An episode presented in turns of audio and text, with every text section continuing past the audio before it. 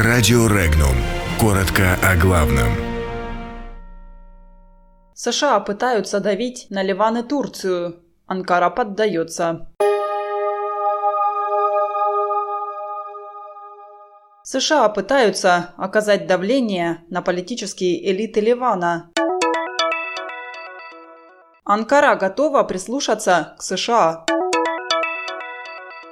У России должен быть независимый доступ в космос. Одобрено начало проектирования магистрали Москва-Санкт-Петербург. Роскомнадзор попросили не придираться к СМИ.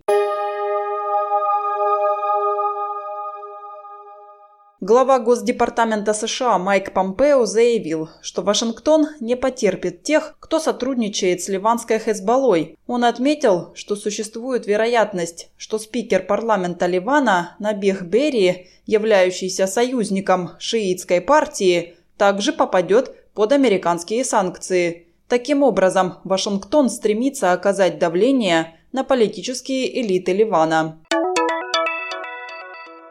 Турция готова обсуждать США технические параметры российских систем С-400 и при необходимости внести в них коррективы. Об этом заявил глава Минобороны Турции Хулуси Акар. Он отметил, что вероятнее всего российские С-400 будут охранять стратегически важные города Турции и объекты в районе Стамбула и Анкары. В то же время самолеты F-35 будут дислоцированы на авиабазе в турецкой Малатии.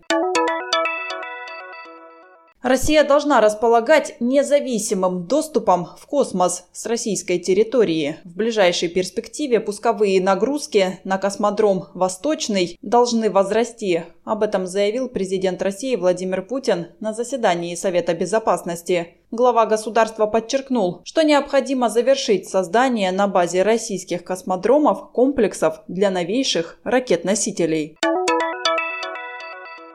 Информация о том, что начало проектирования высокоскоростной железнодорожной магистрали Москва-Санкт-Петербург одобрил Владимир Путин, соответствует действительности. Об этом заявил пресс-секретарь президента России Дмитрий Песков. По его словам, работа по изучению экономической целесообразности проекта продолжится, так как окончательное решение пока не принималось. Руководитель Минкомсвязи Константин Носков сообщил, что его ведомство получает жалобы от представителей СМИ на действия Роскомнадзора. Он обратил внимание на то, что ведомству стоило бы делать акцент на действительно серьезных нарушениях в работе СМИ, а не придираться к ним по незначительным поводам и не работать для галочки.